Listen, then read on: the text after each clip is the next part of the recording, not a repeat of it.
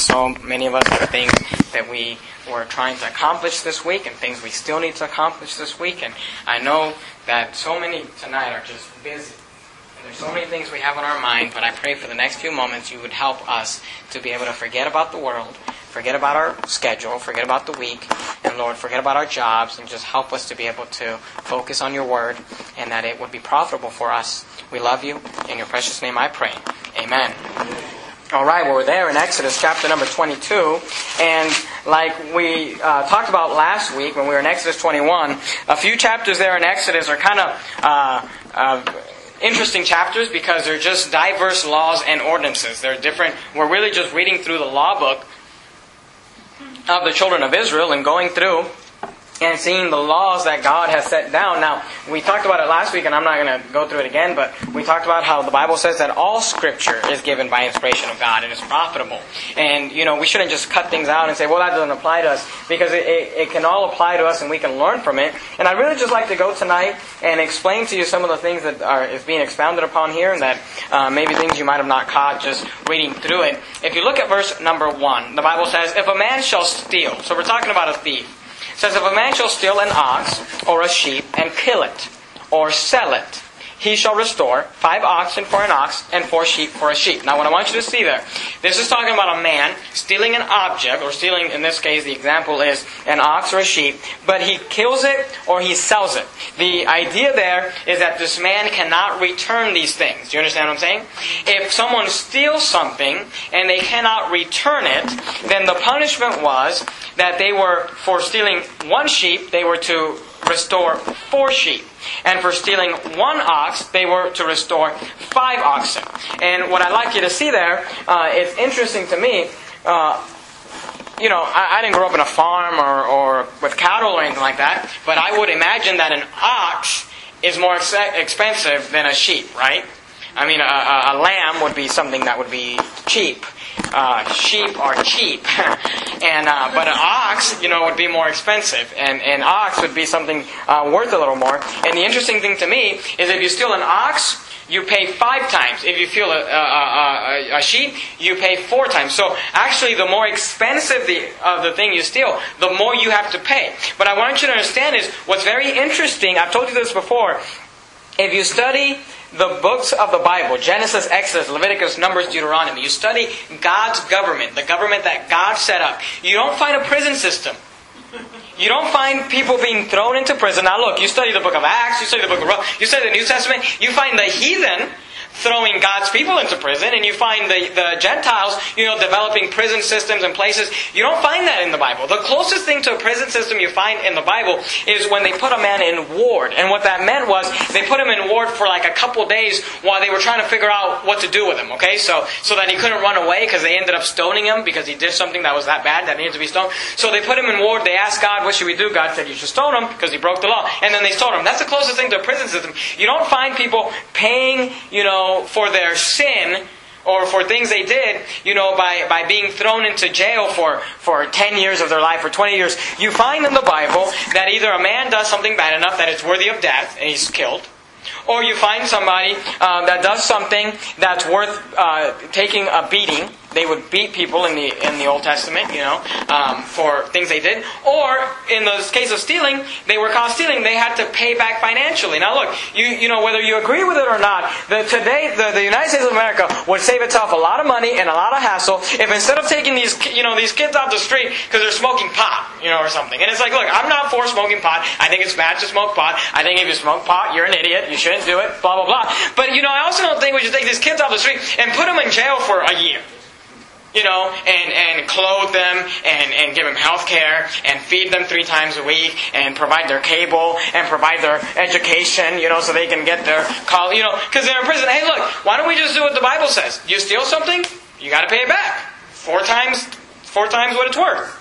You know, because you know what? Some of uh, you know some of these people uh, going in our prison doesn't affect them. It doesn't bother them. It's not a big deal to them. It's just vacation. It's just hey, you know, whatever. I bet you if you just made them pay back whatever they stole, that you would you would dif, uh, deter a lot of uh, a lot of uh, crime. Now look at verse number two. It says, "If a thief be found breaking up," so it's a thief who you when you found him, he's breaking up or he's breaking into your house, and be smitten that he die. The word smitten there means you hit him so hard, he died. Okay? You hit him with a rod, you hit him with a stick, or you hit him with a bullet, you know, whatever. And he died. Look, there shall no blood be shed for him. Now, you don't have to go there, but Genesis 9 6, we talked about it last week, where the death penalty was instituted in the Bible. God said, Whoso sheddeth man's blood, by man shall his blood be shed. For in the image of God made he man. But the Bible says here, if you kill a man while he's breaking into your house, he says there shall no blood be shed for him. Now, here's the thing. Look at the first part of verse 3. It says, if the sun be risen up uh, upon him. So verse 3 is giving us the same example, but if the sun is up. What that tells us is that in verse 2, the example is if the sun is down. Do you understand what I'm saying? Verse 2 is telling us if someone breaks into your house and there's no sun, it's dark. You know, they didn't have lights in those days. They didn't have, you know, uh, just lights 24 hours a day. Either someone broke into your property, it's dark, God says you're allowed to kill them. Because you know what? You don't know if they're in there just to steal from you, or you don't know if they're in there to kill you. You don't know what they're. And he says, you know, you have the right to protect your family. You can hit them as hard as you want, and if they die from it, he said, there shall no blood be shed for him. Look, today, that's not the society we have today. Today, criminals have rights. You know, today, you, you, you think I'm joking, but this is true. I've honestly heard. People will break into people's houses in the middle of the night, fall down the stairs, you know, because they slipped on a toy, you know, break their, their, their back or break their leg or whatever, and then the homeowner is responsible for their bills. It's like the guy broke into my, and I was like, well, you know, it's our society is so insane today. You know? But the Bible says, you know what? You want to, you know, you, are some little punk or whatever. You want to break in somebody's house. He says, you know what? You break in at night. Someone kills you. No, we're not going to shed blood for you. He says it's allowed. Now look at verse 3 though. If the sun be risen up, he says, so if it's in the middle of the day, you know, if the sun be risen up for him, um, there shall be blood shed for him. So he's saying, look, if someone breaks into your house in the middle of the day, you know, let's say you come home, someone's in your house, you know, stealing from you. And as soon as they see you, they run away.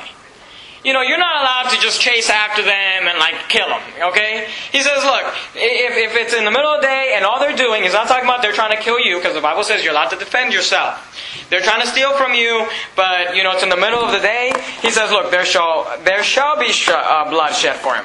For, the word for there means because. It says, for he should make full restitution. He says, look, if he's stealing from you, what he should do is uh, do uh, full restitution. But if he does it in the middle of the night, he says you're allowed to kill him. That's what the Bible says. I like it. I wish we lived in that society. Look, look at verse, look at that part verse three. If he have nothing, because here's what people say. Well, what happens? You know, that doesn't work because what happens? We make him pay four or five times what they stole. What if they don't have any money to pay? Look, God's smart. He takes care of this stuff. Look what it says. If he have nothing, then he shall be sold for his theft. You see that? Remember we talked about that last week? The servants? You say, well, why were they servants? Because they were thieves. Because they stole. Because they were in debt and they stole. And they couldn't pay back. And by the way, that's just as bad as stealing from somebody's house. You go out and buy something on a credit card and then don't pay for it? That's stealing, my friend. And he said, you know, they'd be, they, they, they were sold for their debt. And, and what does the Bible tell us? A lot of these people would steal. They would be sold for their debt, so they'd be a servant.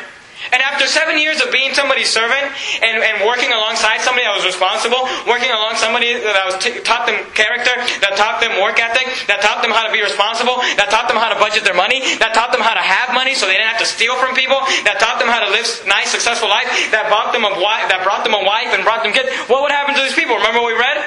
They would say, "I love my master. I don't want to leave." Because they reform them. Most of these people come out of prison. What do they do? They go right back to what they were doing before. It doesn't reform them. Look at verse 4. If the theft be certainly found in his hand. So this is different than verse 1. Remember verse 1? He stole an ox and he killed it or he sold it so he couldn't give it back. But if the theft be certainly found in his hand, alive. So he hasn't sold it, he hasn't uh, uh, killed it yet. Whether it be ox or ass or sheep, look what it says. He shall restore double. So the law in the Old Testament was that if you stole something, you and you could return it, you still had to pay double. But if you stole something and you could not return it, you had to pay four times what you stole or five times what you stole, depending on what you stole. Very interesting. I was listening to the radio a couple, uh, this may, maybe was a month and a half ago, and I was um, listening to the story. This is how this is how our society, how far gone our society has gone. These two teenage girls were being interviewed, and they were being interviewed because they were caught. Um, uh, they, what they had done is there was a, a, a, Girl Scouts little group, you know, in front of a Walmart or something selling their cookies. And these girls just ran up to these, you know, these were like 15 year old girls. They ran up to these like 8 or 9 year old girls and just grabbed the cash that they had, ran in their car, and drove away. And then, you know, the cops found them and, and, and they were, they were, uh, they were interviewing these girls, and the funny thing, these girls, they could not, they, you know, they said, don't you think it's wrong to steal from and nine? And they're like, well, we wanted the money, they had the money, so we took the money. You know, and they just didn't think there's anything wrong with that. They think, but look, let me tell you, that's the entitlement mentality we're raising today. Children are being taught to work for their, you know, when I was a kid, you know, I didn't get anything for free. Good night. And I now have to go to years of, of therapy, and I tell them, uh, my parents, look, you know, when I was a kid, we worked. My, I remember I, I, have so many memories of me and my brother. Go, my, you know, my, my dad would have an ad in uh, Penny Saver or whatever because he did work, and we'd go and work for him, and he'd pay us twenty dollars. It didn't matter if it was like a five hour job or a, you know, week job, you know, twenty dollars. But a nine year old, twenty dollars on money. But you know what he taught us? He taught us to purchase our own things. You know what they taught us? To tithe off our money. You know what they taught us? To not spend it on dumb things, to not spend it on frivolous things. And you know what I do today as an adult? I go out and I make money and I tithe on it and I pay my bills and I uh, provide for my family. You know what most society doesn't do today? They get money the government gives them and then they don't know how to spend it. They just waste it on here, waste it on that, go buy this, go buy that, have no concept of budgeting, no concept of responsibility, no concept of anything. You just take people's money and you live off it, and then you wonder why our society is weighted. If we would get back to the Bible, where God would say, look, things are worth something. You can't take somebody else's thing and give it and just take it. It's worth something. He says you got to pay double. But notice, no prison time. He's just saying, look, pay twice as much. Look at verse 5. If a man shall cause a field or vineyard, I think I think Chick Fil A is already here. Is that right? Is that right? Okay. They're supposed to be at 8, so we're not stopping. You're going to have to wait. Alright? Um, look at verse 5. If a man shall cause a field or vineyard to be eaten, and shall put it in, uh, and shall put in his beast, and shall feed in another man's field, or the best of his own vineyard, and of the best of his own vineyard shall he make restitution. So he's look, he's saying, look, you, you ate somebody else's food, or you fed your, you know, your, your uh, cattle there, somebody else's food, of the best of your vineyard, you're going to pay that back. Oh, what I was saying, the reason I was bringing up this girl, the, the girls, is because they said, this is what they said. They were like, Are you upset that you're being charged with a crime? Are you upset that you're going to have to go to juvenile hall? And this is what they said. They said, We're upset that they took the money back. And they're charging us. This is what they were thought. They thought, look, if we gave the money back, they should let us go. But if they're going to charge us anyway, they might as well let us keep the money. That's what their idea was. and they were sincere. They were like, they're going to charge us with a crime, and they took them. And they're like, this is this is illegal. You know, it's like you're an idiot. you know, but in the Bible, what do you say? He says, look, you pay back double. You know, but those are the kids we're raising today. I'm not raising. Look at you're raising today, not me. Look at verse six. If fire break out and catch in thorns, so that the stack of corn or the standing corn or the field be consumed therewith, he that kindleth the fire shall surely make restitution. These little, you know, pyromaniacs that like to start all these fires in California, if you made them pay back all the houses they burned down, I bet they find a way to get over their pyromania. Look at verse 7. If a man shall deliver unto his neighbor money or stuff to keep. Now we talked about that word keep on Sunday morning. Do you remember that? The word keep means to guard or care of. He says, You give a man, you sh- uh, if a man shall deliver unto his neighbor money or stuff to keep. So you give a man money or stuff, you tell him, Hey, can you guard this for me? Can you take care of this for me? Can you, can you watch this for me? And it be stolen out of the man's house. If the thief be found, let him pay double. That's we've already seen that, right? Something gets stolen, the thief finds it, he pays twice as much. If the thief be not found, then the master of the house shall be brought unto the judges to see whether he have put his hand unto his neighbor's goods. See? So a thing is missing and they can't find a thief for it. Then they take that guy who was supposed to be guarding it and then they take him to the judges to try to see did he take it? You know, did he steal it and he's lying about it and say, oh, I don't know what happened to it. Now he has it. Look verse 9 though. For all manner of trespass, whether it be for ox, for ass, for sheep, for raiment, or for any manner of lost thing, which another challengeth. Do you see that? Another challenge, challengeth to be his. So this is a situation where I let someone, I told, uh, um, you know, Brother Hudson, can you please watch my, you know, million dollars here in my back? And then I come back a few days later and I say, where's my million dollars? He's like, I don't know. and I say, I think you took it. And you're lying. And by the way, I'm still mad about those million dollars, brother. No, but you know, I think you took it. And, and I'm challenging him to be his. The cause of both both parties shall come before the judges, and whom the judges shall condemn. Notice, whoever the judges shall condemn, the person uh, accusing or the person being accused. Look what it says: He shall pay double unto his neighbor. So here's the thing. Let's say Brother Hudson did steal my million dollars. He has to pay twice as much, just like a thief. You see that? But let's say I accused him falsely. And the judges said, no, he didn't steal it, and you accused him falsely. Guess what? Now I have to pay him double of what I was trying to get him to do. You know, if we had this in our society, you know what we get rid of? Our sue happy society, where everybody just wants to sue everybody. You know, we were, we were watching the Kent Hovind videos this week, and what I, I don't know if you caught this, but Kent Hovind was talking about Kent Hovind was talking about how it's legal, it's completely legal, and he proved it, that it's legal for uh, teachers to teach creation in public schools. Because it's a theory. And, and, it, and it's, you can say, look, here's the, the theory of evolution, and here's the theory of uh, creation, and you can choose. It's legal to do that in public schools today. But he was saying how the ACLU found that all you have to do is threaten schools to sue them, and because of the financial laws, like most schools would just be like, okay, whatever, let's not deal with it, it's fine. And even though the ACLU knows they'll lose, they know that they, they don't have a leg to stand on. They still do it because they know that the, it costs the other people so much money to hire a lawyer, to have to go to court, to do all these things. It costs them so much money, they'll just be afraid to do it and they'll just won't do it. But guess what? If we had this law in America, where if you sued somebody and you were lying about it or you were doing it wrong, then you have to pay them what you wanted them to do, hey, we get rid of that. See, God's society is pretty good. It'd be nice if we went back to it. Look at verse, uh, where were we? Verse number 10. I gotta hurry because the chicken's here. If a man deliver unto his neighbor an ass, or an ox, or a sheep, or a beast to keep it, and it die. Now notice, it didn't get stolen, it die, or be hurt, or driven away, no man seeing it.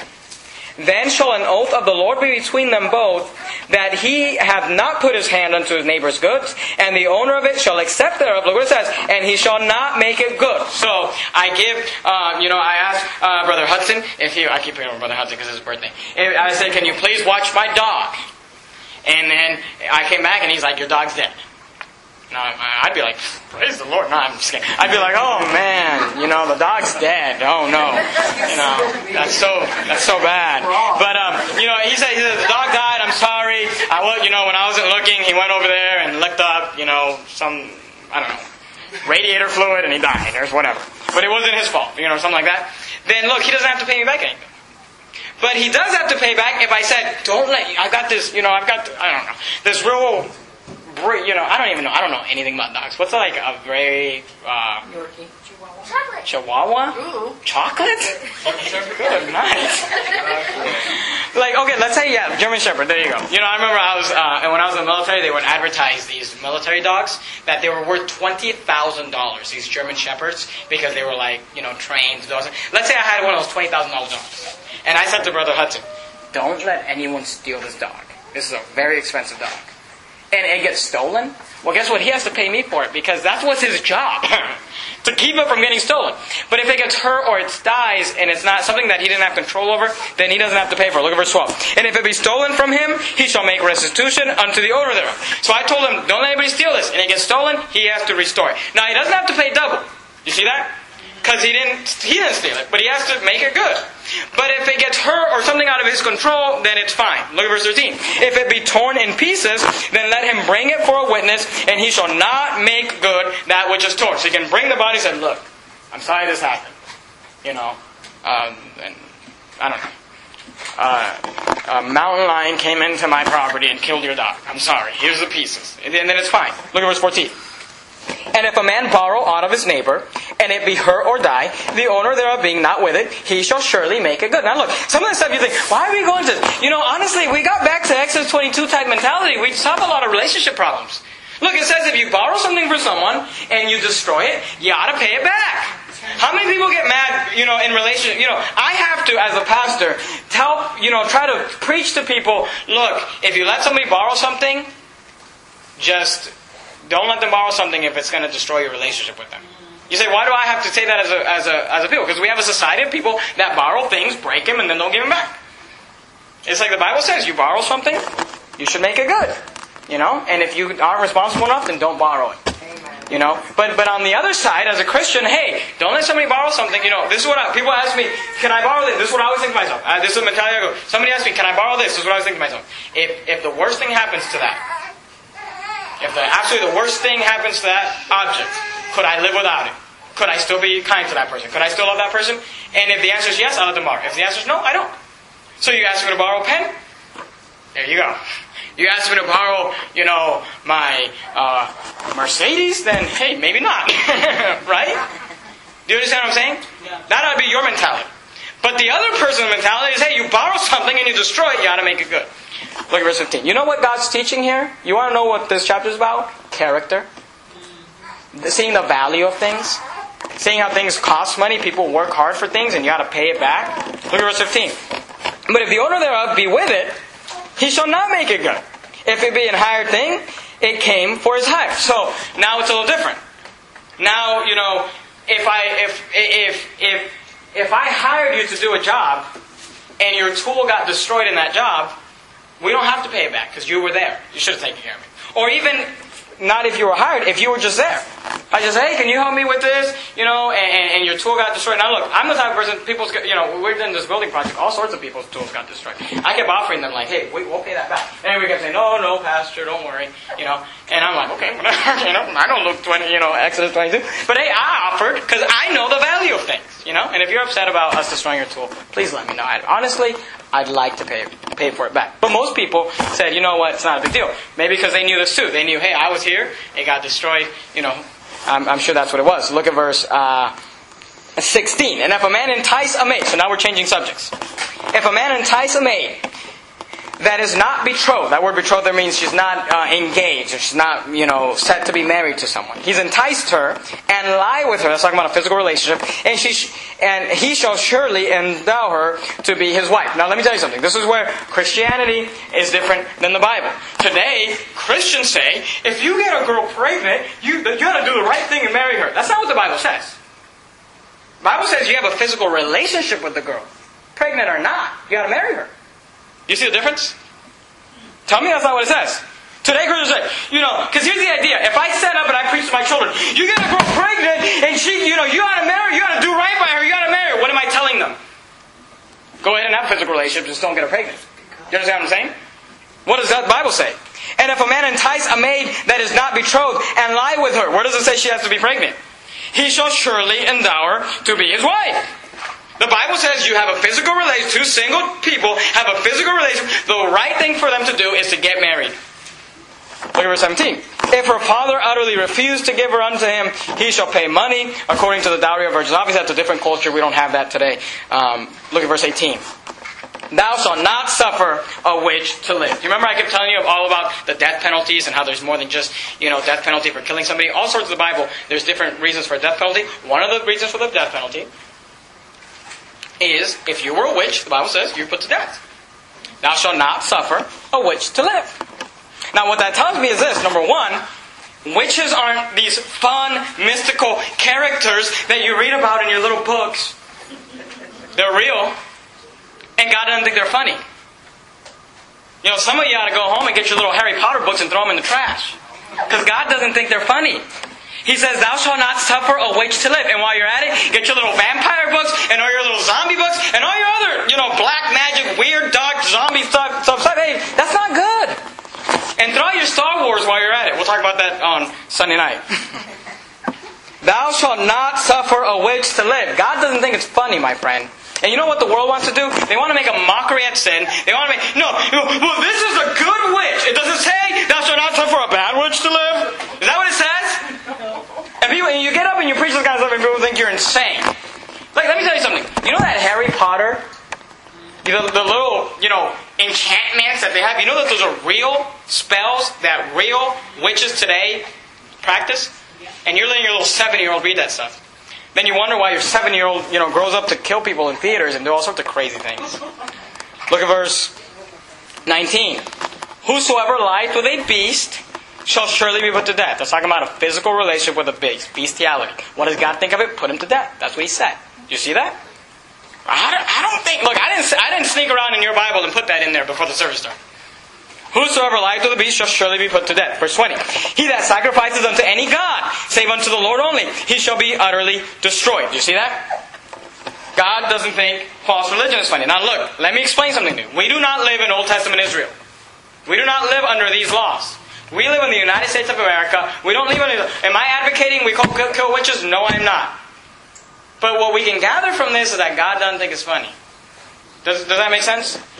God said if you sacrifice to a lowercase g God, that's a false God, save unto the uppercase L, uppercase O, uppercase R, uppercase D, that's the Lord only. He shall be utterly destroyed.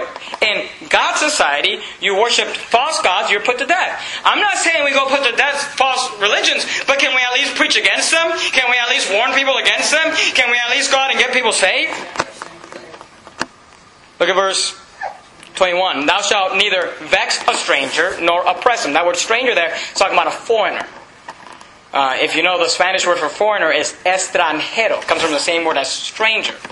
It's talking about like an alien. He said, Thou shalt not vex a stranger, nor oppress him, for ye were strangers in the land of Egypt. He's, he's talking about people, foreigners, that come from different countries, you ought to treat them right. You ought to treat them with respect. You know, sometimes we as Americans get this mentality that because we're Americans, we've got rights, and the rest of the world doesn't. Look, they they have just they were they were endowed by their cre- by their Creator just as much as you and I were endowed by our Creator, and we ought not vex or, or be mean or afflict uh, to strangers. Look at verse twenty-two. Ye shall not afflict any widow or fatherless child. The fatherless child is talking about an orphan. He said, don't afflict a widow, don't afflict an orphan. And look, God gets pretty upset at this stuff. He says, If thou afflict them in any wise, and they cry at all unto me, I will surely hear their cry, and my wrath shall wax hot, and I will kill you with the sword. And your wives shall be widows, and your children shall be fatherless. He said, Don't mess with those people. Look at verse 25. If thou lend money to any of my people, that is poor by thee, thou shalt not be to him as an usurer, neither shalt thou lay upon him usury. That word usury there is talking about interest. One of these days I'll preach an entire sermon on it, but the Bible teaches that we as Christians should not charge interest to our brothers. So you let somebody borrow money. First of all, let me just say this. Pastor, brother so and so asked me to borrow $500. Well, number one, if you never get that money back, could you live with that? If you never get that money back, could you still shake that person's hand? Could you still smile at them? Could you still say, I love you, brother? Well, I don't know. Then don't let them borrow it. But if you do let them borrow, don't, try, don't charge them interest. It's wrong. You're not a bank. You know, you ought to let people borrow money because you love them, not because you're trying to, you know, make money off of them. It says, if look at verse 25. You, don't believe me? Look up that word. You, you say, I'm going to go look that up in a comment. Look it up in the Bible. Every time the Bible uses the word usurer or usury, he's talking about charging interest for money, and he says, Don't do it. If thou lend money to any of my people that is poor by thee, thou shalt not be to him as an usurer, neither shalt thou lay upon him usury. If thou, look what he says, verse 26, if thou at all take thy neighbor's raiment to pledge. So he's talking about there, uh, you, you take their, their uh, piece of clothing as a guarantee or as a security.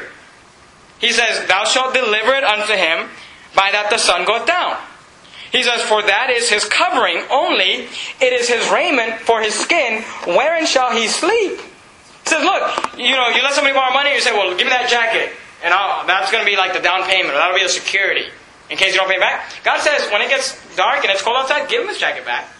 That's the only jacket he has. How's he going to sleep? He's going to get cold. You know, what does that mean? Don't take, you know, you let somebody borrow money, don't take stuff from them that they need.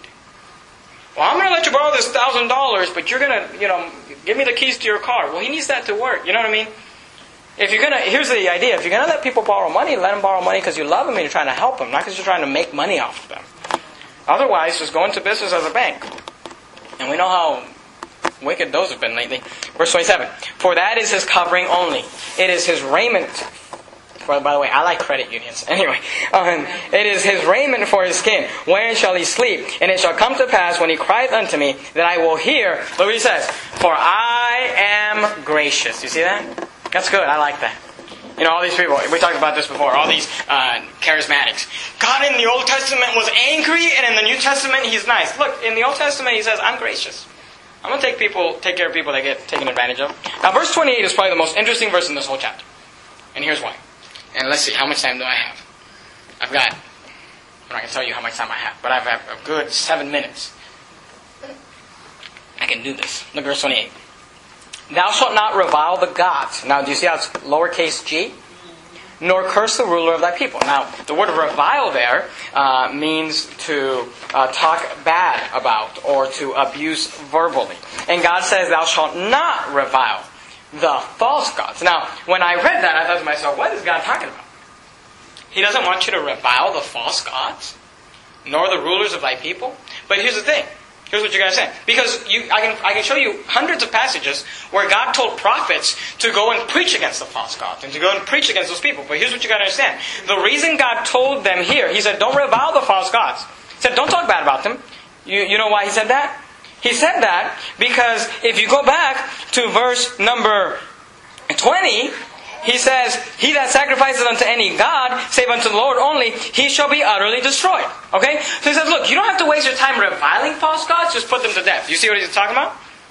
Now, that's when they were living under this law. There came a time where wicked kings came, and they were no longer living under the law of Exodus. They were no longer living under the law of Leviticus. They were living under, they, they either did that which was right in their own eyes, or they did that um, which the kings thought were right, and they were living in a different law. So then God would send prophets to preach against their false religion. But while he was, they were living under his religion, he was saying, look, you don't have to sit there and talk bad about these other false gods, because there shouldn't even be a conversation. As soon as they start worshiping false gods, put them to death. And then you don't have to worry about it. And you know what that reminds me of so much? Go to Leviticus chapter number 20. And if you're interested in this subject, I'm going to be preaching an entire sermon on this, uh, what I'm about to tell you here, on Sunday morning. So uh, this Wednesday night Bible study has been brought to you by the Sunday morning message. And uh, we're trying to advertise, I guess. But look at Leviticus chapter number 20. Look at verse number 13. Now, I'm going to show you something that most Christians don't either know or understand or just don't like or whatever. But in Leviticus chapter number 20, look at verse number 13. This is still the law of God, right? Look what it says. If a man also lie with mankind as he lieth with a woman. Do you see that? What is that talking about? Sodomy. He says a man is lying. Do you, do you see how we saw that same terminology used for a man and a, a girl, how they should get married? He said if a man lie with mankind, talking about a male, in the same way that he lied with the woman, look what it says. Both of them have committed an abomination. Look what the Bible says. They shall surely be put to death. Look what it says. Their blood shall be upon them. Now, people don't want to admit this today or talk about it today, but God put the death penalty on sodomy. He says, if a man lie with a woman, uh, with a man in the same way he lies with a woman, they shall both be put to death. Now, now someone's going to say, well, Pastor, you don't understand that that's the Old Testament, and in the New Testament, God is loving, and in the Old Testament, God was mean. Well, I just read to you a verse where it says that God is gracious. But, you know, let me just go ahead and prove it to you in the New Testament. Go with me to Romans chapter number 1. Romans chapter number 1. In the old, look, God is just as angry in the Old Testament as He was in the New Testament. He's just as loving in the Old Testament as He was. Jesus Christ is the same yesterday, today, and forever. Amen. Amen. He's the same. You're there in Romans chapter number one. That's the New Testament, right? Yeah. Matthew, Mark, Luke, John, Acts, Romans. I mean, we're six books into the New Testament. I think it's pretty New Testament. It's the book of Romans to the Gentiles. I think that's pretty New Testament. And in Romans chapter number one, look at verse number 26, just so you can make sure we're talking about the right thing. He says, For this cause God gave them up unto vile affections, for even their women did change the natural use into that which is against nature. And likewise also the men, leaving the natural use of the woman, so they left the natural use of the woman, burned in their own lust one toward another, men with men, working that which is unseemly, and receiving in themselves the recompense of their error, which was me. Is that pretty direct? Sodomy, right? Look at verse look down at verse number 32. Is Romans chapter number 1, verse number 32 in the New Testament. Who knowing the judgments of God, that they which commit such things, what things? Sodomy. Look what it says, are worthy of death. Did I, did I go around and stick that in your Bible before the service started? That's New Testament, my friend. That they which commit such things are worthy of death, not only do the same, but have pleasure in them that, that uh, do them. The Bible says, God says that a sodomite, that a homosexual, that a person that wants to lie with a man in the same way he lies with a woman, God says they ought to be put to death. Now look, I don't have time to explain that. I'll explain that on Sunday morning. I'll preach an entire sermon on it. Bring your friends and family because it'll offend all of them. But go back to Exodus chapter number, go back to Exodus chapter number 22. But let me explain, let me explain something to you. Today, people want to talk about what do you believe about same-sex marriage? Now, look, I thank God for anyone who takes a stand against same-sex marriage. I'll buy their Chick fil A hamburgers and I'll support them in any way I can. But you know the honest truth? We shouldn't even be having this conversation. We shouldn't have to explain to society that it is weird and it is odd for two men to want to lie together in the same way that a man, it's weird. It's, it's not, here's what the Bible says, not natural. Why are we even having this conversation? You know, because if we lived in God's society, now look, we don't live in God's society. But if we lived in God's society, we wouldn't even have to talk about it. You know why? Because God said put him to death. So I don't have to sit there and explain to the Baptist press why I believe in, don't believe in same-sex marriage. Because in God's society, they'd be put to death. And people don't like that, but it's in the Bible. It's in the Old Testament, it's in the New Testament. I didn't write the Bible. Don't get mad at me, get mad at God. Well, Pastor, you know, and we'll preach a whole sermon on it Sunday morning. You can come back for that. But, you know, let me explain something to you just real quick. Go to John. Man, what time is it? Look, I've only been preaching for 35 minutes. Good night. Look, go to John chapter number 8. Let's do it quickly. Do it quickly, okay? John chapter number 8. If the chicken gets cold, it's your fault. Just remember that. Matthew, Mark, Luke, John. John chapter number 8. Let me, let me explain something to you. Um, and I, I'm just kind of preparing you for Sunday morning sermon, I guess. John chapter number 8. Look at verse number 1. Jesus went out uh, uh, unto the Mount of Olives. And early in the morning, he came again into the temple, and all the people came unto him, and he sat down and taught them. And the scribes and Pharisees brought unto him a woman taken in adultery. And when they had set her in the midst, they say unto him, Master, this woman was taken in adultery in the very act. Now here's my question. If the woman was taken in adultery in the very act, where's the guy? Look at verse 5. Now Moses, look what they said. Now Moses in the law commandeth us that such should be stoned. And that's true. The Bible teaches in the Old Testament. We've already seen. You put people to death for the death penalty, for, for killing. You put people to death for being a witch. You put people to death for being a homosexual. Remember we saw last week, you put people to death for hitting their parents. You put people to death for cursing their parents. I mean, there's a lot of things that God put the death penalty on. And one of the things He put the death penalty on was adultery. He said, you commit adultery, you should be stoned to death. And in verse 5 he says, Now Moses in the law commanded us that such should be stoned. What says thou? This they said, look at verse 6, tempting him. They were testing him. This they said, tempting him, that they might have to accuse him. Do you see that? They didn't ask him the question because they cared. They didn't ask him because they cared about the woman. They didn't ask him, if they would have honestly cared about judgment, wouldn't they brought the woman and the man? They brought him because they were tempting him. They wanted to accuse him. They wanted to be able to find. And you say, well, what are they tempting about? Here's what you got to understand. At this time, does Jesus live under Old Testament law? No, he does not. They live under the Roman Empire. The Roman Empire uh, ruled Jerusalem at this time. They lived under Roman law. Was there a law in Rome that people in adultery should be put to death? No, there was not. They're not living under Levitical law. Does that make sense? So here's the thing. They come to Jesus and they say, We caught this woman adultery. And they said the law of Moses said that she should be stoned. What did it say you? Here's what they were trying to do. They were trying to get him, they were trying to do a catch 22. Because if Jesus said, Well, Go ahead and stone her, because that's what the law of Moses says. Then they would have said, well, that's anti-Roman law. You're telling us to, to, to not follow the Roman leadership. So they would have been able to accuse him that way, right? But if he would have said, well, the Roman law says to not put her to death, then they would have said, well, then you're preaching against the law of Moses. Do you see what they're saying? Either way, he answers, they're going to accuse him. They're going to, that's, what the, that's the whole point. Do you understand the subject? Look at verse uh, 3 again. And the scribes and Pharisees brought unto him a woman taken in adultery, and when they had set her in the midst, they say unto him, Master, this woman was taken in adultery in the very act. Now Moses in the law commanded us that such should be stoned. But what sayest thou? Look, this is this could happen to you and I. Because we don't live under Old Testament law, we live under the law of the Romans, or the United States, or whatever. Look at verse 6. This they said, tempting him, that they might have to accuse him. But Jesus, look what he said, look what he does. But Jesus stooped down and with his finger wrote on the ground as though he heard them not. So he just ignored them. He said, Don't bother me with silly questions. Look at verse 7. So when they continued asking him, he lifted up himself and said unto them, look how, look how he doesn't give them an answer. He says, He that is without sin among you, let him first cast a stone at her. Wasn't Jesus smart? And again he stooped down and wrote on the ground. And they which heard it, being convicted by their own conscience, went out one by one, beginning at the eldest, even unto the last. And Jesus was left alone, and the woman standing in the midst. Look at verse 10. And when Jesus had lifted up himself and saw none but the woman, he said unto her, Woman, where are those thine accusers? Notice, he didn't say, Jesus didn't say he accused her. He said, Where are those people, the ones that were accusing you? Hath no man condemned thee?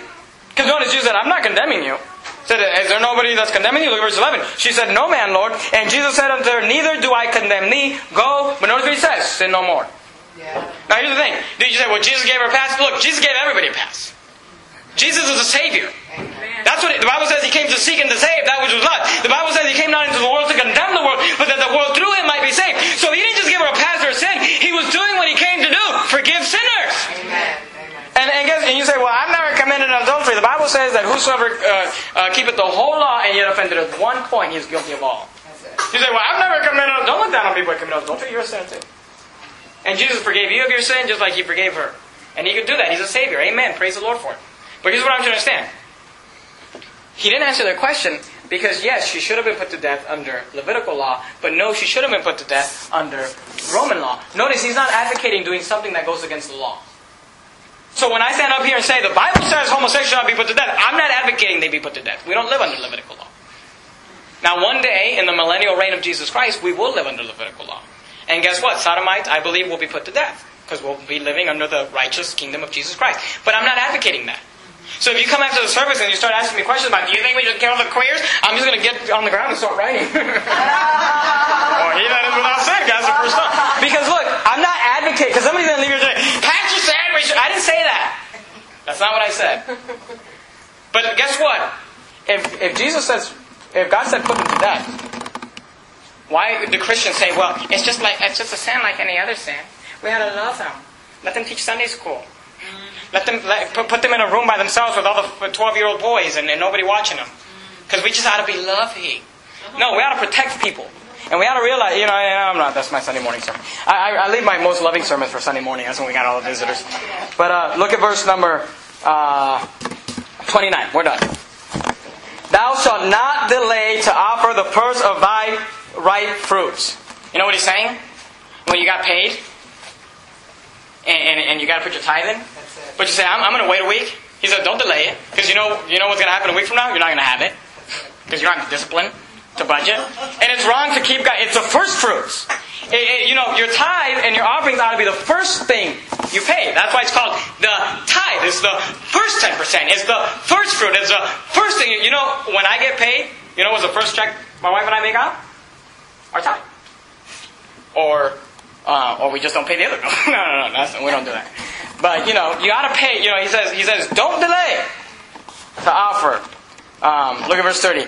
Uh, he says, Likewise shalt thou do with thine oxen and with thy sheep. Seven days it shall be with his dam, and on the eighth day thou shalt give it. He says, if you're if you have to tithe of an animal, because they tithe of those anim- of the animals in those days, and the Bible teaches that if you weren't able to tithe off an animal, you were to convert that into money and tithe off of that. Uh, so what that what, what the Bible teaches there is, you know, somebody gives you a car. Well, you're not going to give 10% of your car. You know, come to church. I've got the bumper and I've got a wheel here. No, what you do is you convert that into money. So you say this car is worth $10,000, so I'm going to tithe, you know, $1,000. Um, that's what the Bible teaches. But it says don't delay. Do it while you got it. Because when you don't have the money, you're, you're not going to have it next week because you're going to spend it on frivolous things. And then you're going to be sinning against God. Look at verse 31. And um, ye shall be holy men unto me, neither shall ye eat any flesh that is torn of beasts in the field. Ye shall cast it to the dogs. He says, you have an animal, and it was killed by another animal. He says, don't eat it. You know, I know some of you like to stop by the highway and get that roadkill. Free meat. Don't eat it. It's bad. Okay? Hey, isn't this practical for, for 2012? Let's bow our heads and have a word of prayer. Dear Heavenly Father, we love you, Lord, so much. Thank you for our church. And thank you for a group of people who are interested in the Word of God, no matter how uh, controversial it might be. And Father, we love you. In precious name I pray.